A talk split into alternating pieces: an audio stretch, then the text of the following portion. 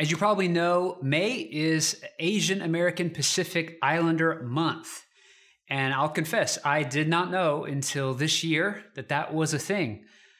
I, of course, know February is Black History Month, but I did not know that May is a month set aside to think about and really learn more about and center the voices of people in the Asian American Pacific Islander community.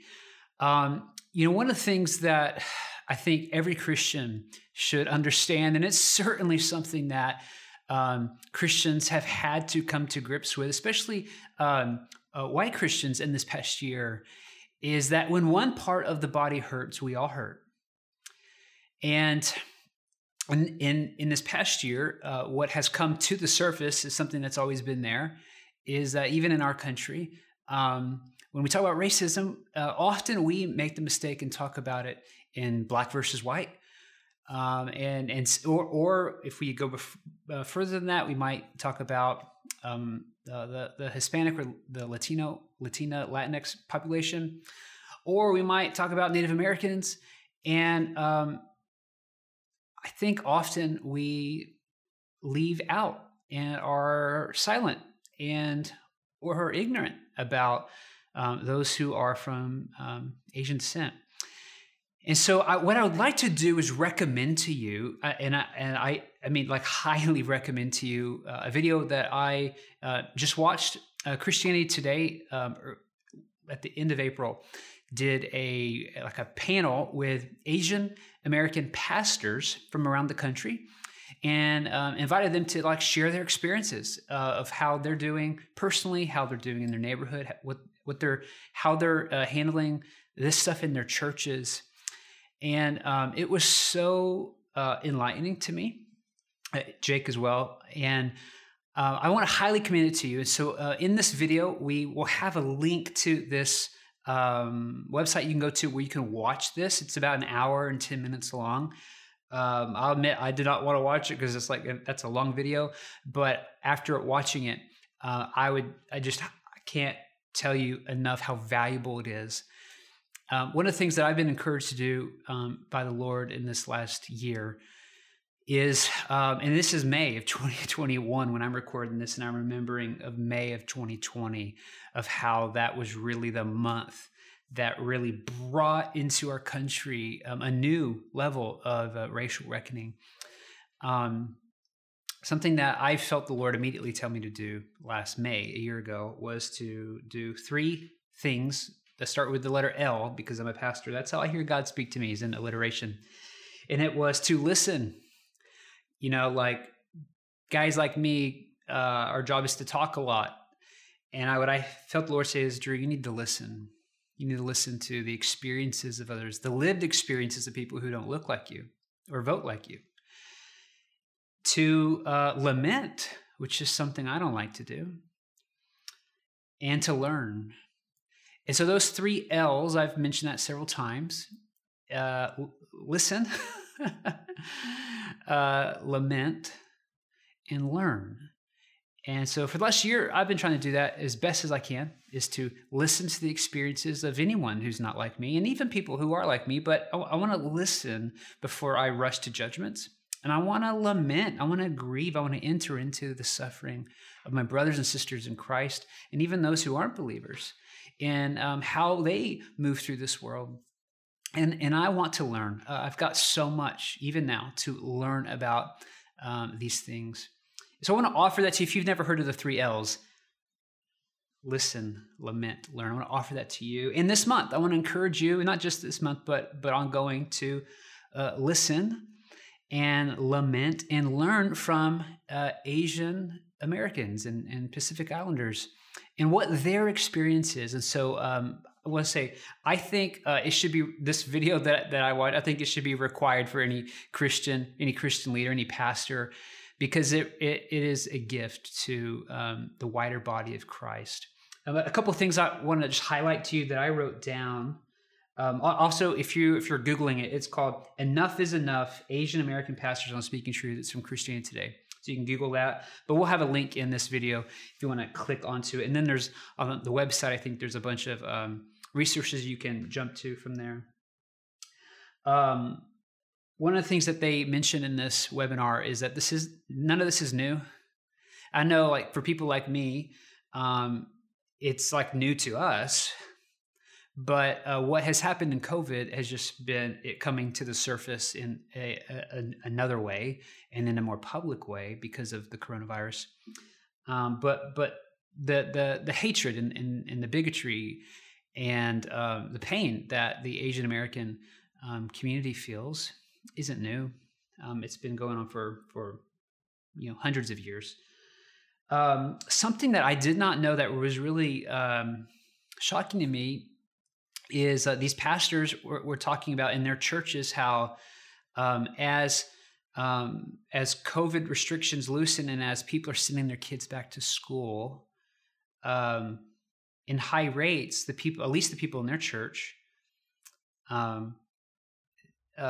Asian Americans are reluctant and are slow to send their kids back to school, and will actually keep them in distance learning, not for fear of the coronavirus, but in not sure how their kid is going to get treated at school. And I know I'm thinking of last fall when our school opened up, like Shari and I were like, get out of the house, like go. And it really broke my heart to hear. And this is the listening and the learning and the lamenting that there are Asian American parents in our country who would probably prefer their kid to go in person to school, but because of the increase of anti-Asian sentiment in our country, have actually said, no, we're actually gonna have to make this hard choice of working and schooling our kids at home because we fear for their safety and what might happen to them emotionally or psychologically or even physically. That was something I learned, and I did not know that. Another thing is that grieves me as well is that this deep pain is often erased. One example of this is in the Atlanta massacre that happened, I think maybe 7, 8, 9 weeks ago. Almost immediately there was this like, let's not call it a massacre. It wasn't racially motivated. I think I remember watching it, and I believe either the media or a police chief, I forget who said it, but I remember seeing someone on TV go, he was having a bad day. The shooter was having a bad day. And one of the things that a pastor who's actually in that community in Atlanta, like physically, he mentioned that the church that the shooter went to is directly across the street from his kid's school. So he's like, the church he pastors is like right there. He found it so offensive and hurtful that immediately the conversation went to giving the benefit of the doubt to this white shooter, and how pretty quickly we've moved beyond what happened to all the victims at these massage parlors. And so it was, as a pastor, eye-opening to hear another pastor who's Asian in an Asian church in Atlanta talk about their experience. And I can't commend it highly enough. Often we don't hear Asian voices speaking up. It's something that, my wife's Asian and she's quiet, and I understand how a lot of Asian culture can be like, what's expected is for them to be quiet. And so it was such a gift to hear Asian pastors actually speak the truth, and to do it in love and with grace, but to also do it grieving. It was truly remarkable. So I can't commend this video enough.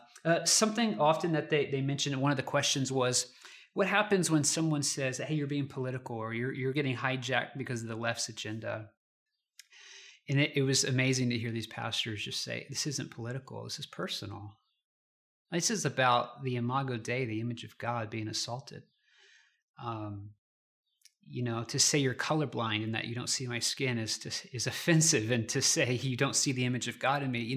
It was so profound to hear these Asian American voices who are Christian, and like I think all of them had like very high, all of them had higher seminary degrees than I have. I don't have a seminary degree.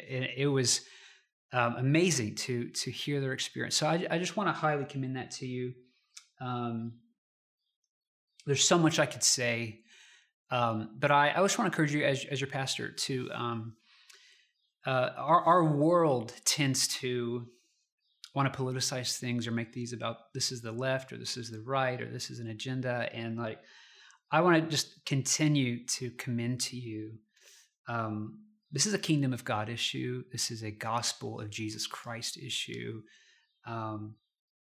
It's hard to read the Old Testament and not come away with the fact that God cares for the foreigner and the immigrant and those on the underside of power, the oppressed. I read Psalm 68 today. God is the father to the fatherless, the defender of the widow. And so I just want to again encourage you, as this is the month of May and as we continue to bring the gospel to bear on the racial sin and the hatred and the othering that is in our country. I don't know how you can deny it.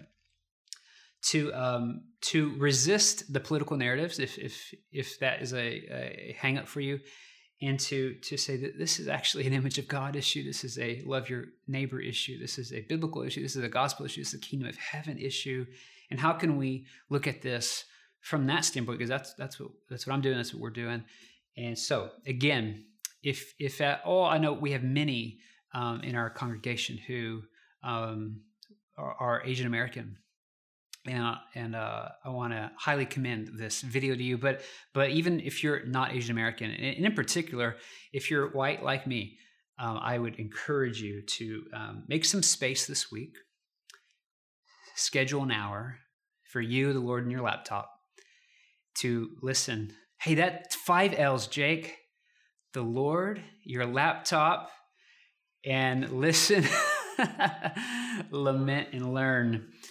How the body ups, I can't, these things, it writes itself, you know, but in particular as a pastor to hear my other, Asian brothers and sisters and fellow pastors and how they're hurting and grieving, was very profound on me, and I want to commend it to you. So, I'd love to just pray and then we'll get into our message today. Father, we need your help. And even as I share this, I know that whoever is watching and hearing is going to have some reaction. There will be some trigger. There will be some emotion.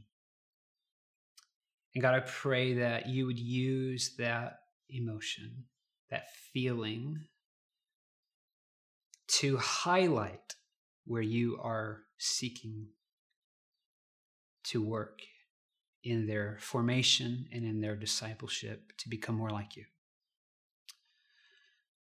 Lord, we reject the ways of this world, including the ways of the politics of this world that often shift and change based on people's opinions. We reject the ways of our flesh, the self-life that seeks to preserve what we have. We reject pride and arrogance. We reject asking who's our neighbor. And we reject the world, the flesh. We reject the devil. We reject the kingdom of hell. And we ask that you would bring your kingdom of heaven, your rule and reign, your vision for what life can look like on this earth. We pray that from the Lord's Prayer, your kingdom come, your will be done on earth as it is in heaven. And Lord, I pray for all churches. We pray for the Asian American church around the country and even in our city that has a very unique lived experience that we don't have. God, I pray you would surround them with your presence and your kindness, and that you would meet them and comfort them. And Lord, I pray for churches like ours that are predominantly white, that you would help us to get past the blockages that man or woman or politics or the world or the enemy has put in the way to keep us from seeing the people group that you are making in your new family. Lord, help us, even help me to listen well, to not listen to respond, but to actually listen to understand. Help us, God, to lament and to enter into that spiritual discipline of grieving what grieves you, weeping how you wept. And God, help us to learn and to know, like functionally, how we can be godly, loving, helpful brothers and sisters to everybody. But this day and this month, we specifically ask, help us to be great neighbors, godly neighbors to our Asian American brothers and sisters, inside of our church and outside of our church. It is really, God,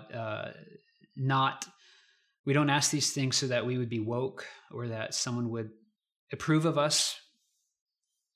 But God, we ask these things so that your name would be lifted up, so that your name would be more renowned, that it would be more hallowed, that you would get more of the glory, and that the world could look at your church and see how we love one another in ways that they don't love one another.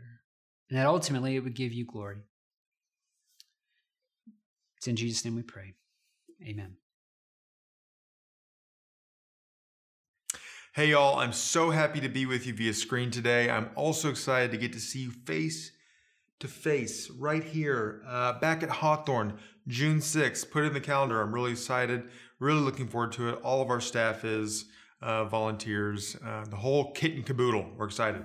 Well, today we find ourselves at the end of our short but sweet series on Psalm 23. And as I reflect back on the one thing that I've taken away week after week is that the Lord Jesus is a good and caring and intentional shepherd. He's the very best shepherd. Now, as any good sheep ranchers will tell you, a shepherd is usually only as good as the dogs that she or he has with them. There's various types and breeds of dogs that are used all over the world for sheep herding. There's Shetland sheepdogs, Collie sheepdogs, Icelandic sheepdogs, and Australian sheepdogs, just to name a few of the different types, each with their own unique physical attributes and personality traits that make them ideal partners for shepherds.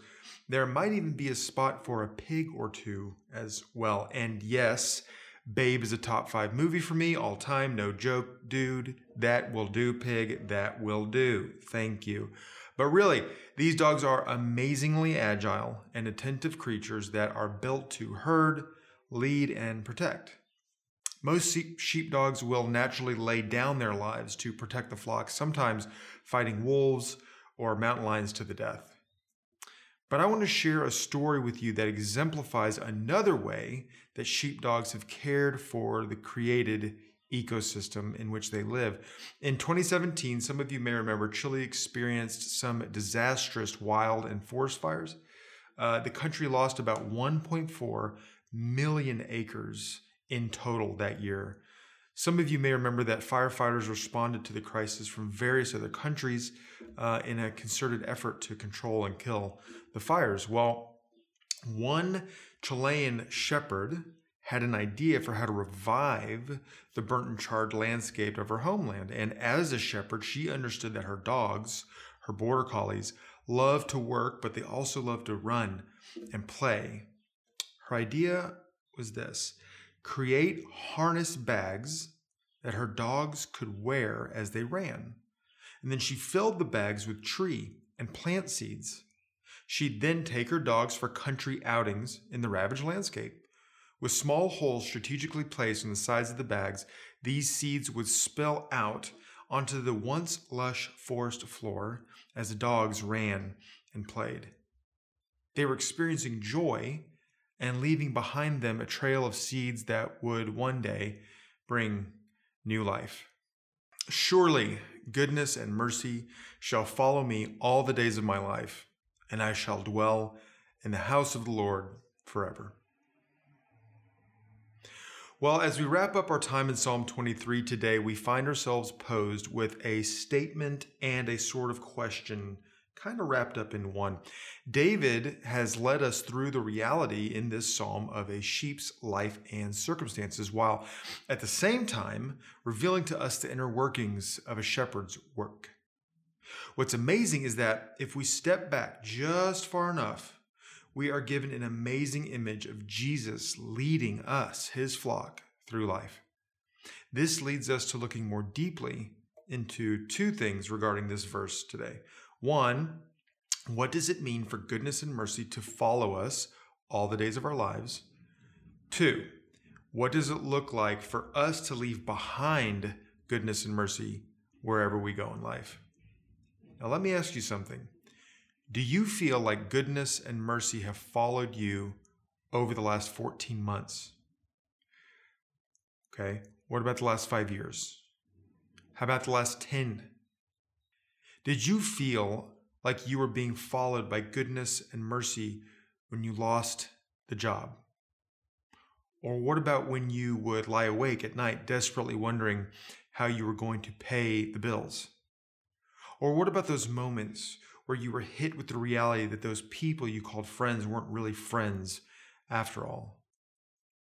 Or what about when you had to watch your loved ones slowly fade away into illness or addiction? As W. Philip Keller put it, these are the sort of times that test a person's confidence in the care of Christ. He goes on to say, these are the occasions during which the chips are down and life is more than a list of pious platitudes. When my little world is falling apart and the dream castle of my ambitions and hopes crumble into ruin, can I honestly say, surely, yes, surely goodness and love will follow me all the days of my life? Or is this sheer humbug and a maddening mockery? I think what we had to do as believers at this point is put our remembering hats on. The ancient Jewish people were notoriously bad at remembering. As they were in the desert, just as an example, they were constantly forgetting that God was for them and working things out for their good. In Exodus, not only do they become forgetful about how bad things were in Egypt, but they also quickly forget about how God is caring for them in the midst of their hardship and distress. Birds and manna on the ground. Yeah. Now, this isn't to say that we have to be perfect in remembering the Lord when our lives are falling apart around us. No, it's not some call to be pious, robotic Christians that negate true and deep emotions and feelings just so it can seem that we have it all together. No, it's a call to remember, maybe even after the dust of our hurt has settled, that Jesus is for us and was guiding us all along in those things. He was there shepherding us along paths of righteousness, keeping us safe in his arms. And then what if we stretched out a little bit theologically and asked a question that most of us may not have ever pondered before? Can God meet me in my emotions and feelings? The answer is yes.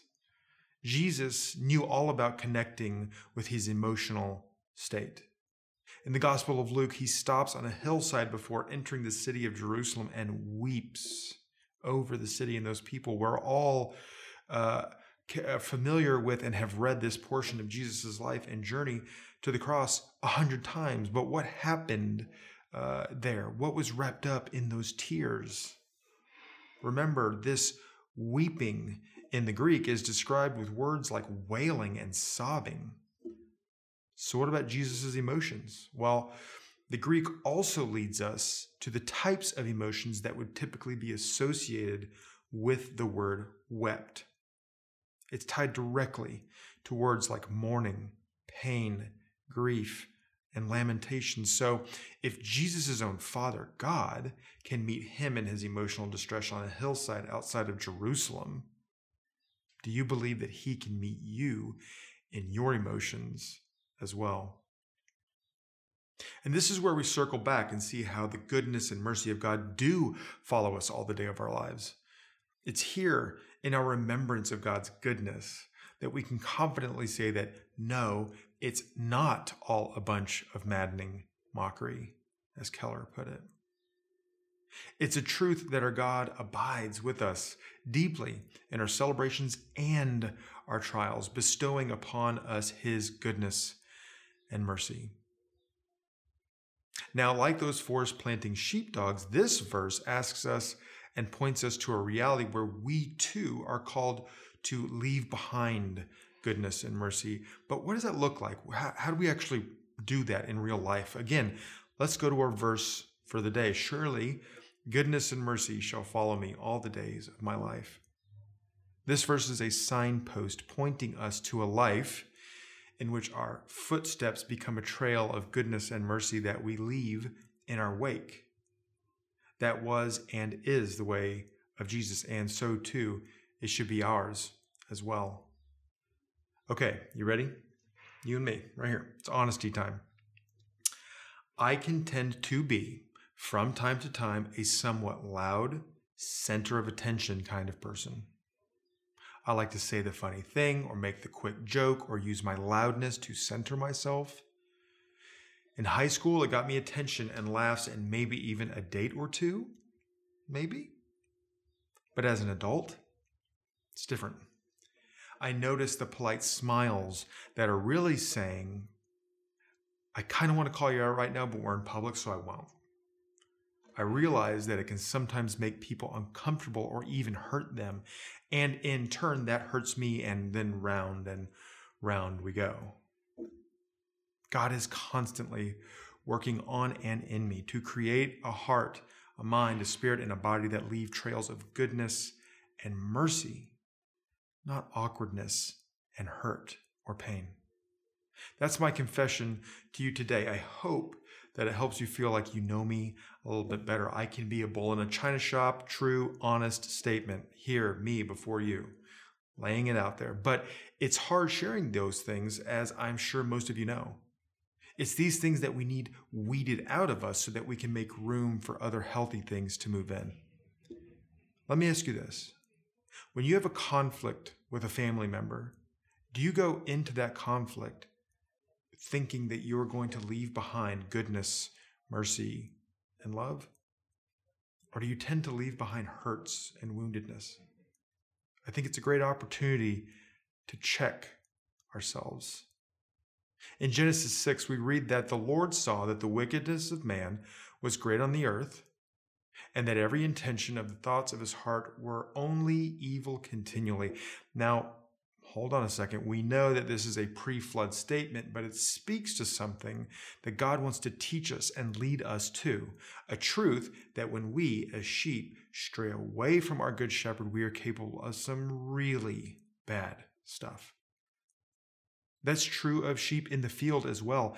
An untended herd of sheep can destroy an overgrazed land to such a degree that nothing will ever grow there again. But that's not a death sentence that we are forced to live into. No. Romans 12:2 says, don't copy the behavior and customs of this world, but let God transform you into a new person by changing the way you think. Then you will learn to know God's will for you, which is good and pleasing and perfect. These sound like the adjectives that I want trailing behind me as I go through life. These are the footsteps that I want people to be able to follow. These are the breadcrumbs that I want to leave behind for my children and my family and my friends, a trail and a life of goodness and mercy. Remember how I mentioned that poorly shepherded herd and how it can destroy land beyond repair?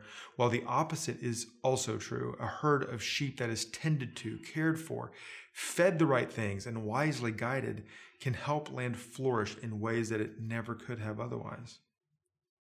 Land that is grazed by well-tended herds are commonly some of the most beautiful and pristine that you'll ever see. Are you seeing the parallels here? We, as God's children, being shepherded by Jesus, have a chance to change the world around us in the name of his kingdom. We can care for and live within the fields that Jesus leads us to, and when we depart those places, leave goodness and mercy behind. But what are some of those places? What about your home, your place of work, your church? What about the hearts of your family members?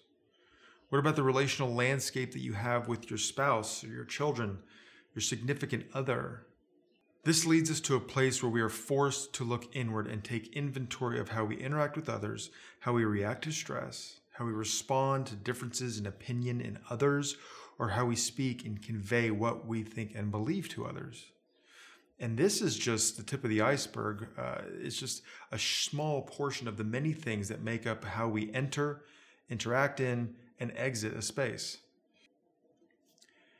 In his book, Wounded Healer, Henry Nouwen says, "Those who can articulate the movements of their inner lives, who can give names to their varied experiences, need no longer be victims of themselves, but are able slowly and consistently to remove the obstacles that prevent the spirit from entering. They are able to create space for the spirit whose heart is greater than their own, whose eyes see more than their own, and whose hands can heal more than their own." The point I'm driving towards here, and that Nouwen is writing about, is that knowing who we are and whose we are gives us immense power, allowing us to be people who depart, leaving places covered in goodness and mercy. When we leave a place, leaving behind an aroma of love, something that is pleasant, that trails behind us in our wake. That's this verse. That is what we're shown in this precious psalm gifted to us by God through the hands of David, that like Jesus, our very presence can be a blessing to people. Us being present in a place, inside of a physical space, can bring the kingdom of God near. So again, our two questions. One, what does it mean for goodness and mercy to follow us all the days of our lives? And two, what does it look like for us to leave behind goodness and mercy everywhere we go in our life? Well, I think it's the sum of these two things. Something along the lines of, in all things and at all times, remember that God is with you, handing over fistfuls of goodness and mercy. And remember also that it's our life's great work to go out, loving others, leaving trails of goodness and mercy behind us. And I hope that we will also remember, as Christ's flock traveling the countryside of his life, to trust his leading, listen for his voice, and do as he does.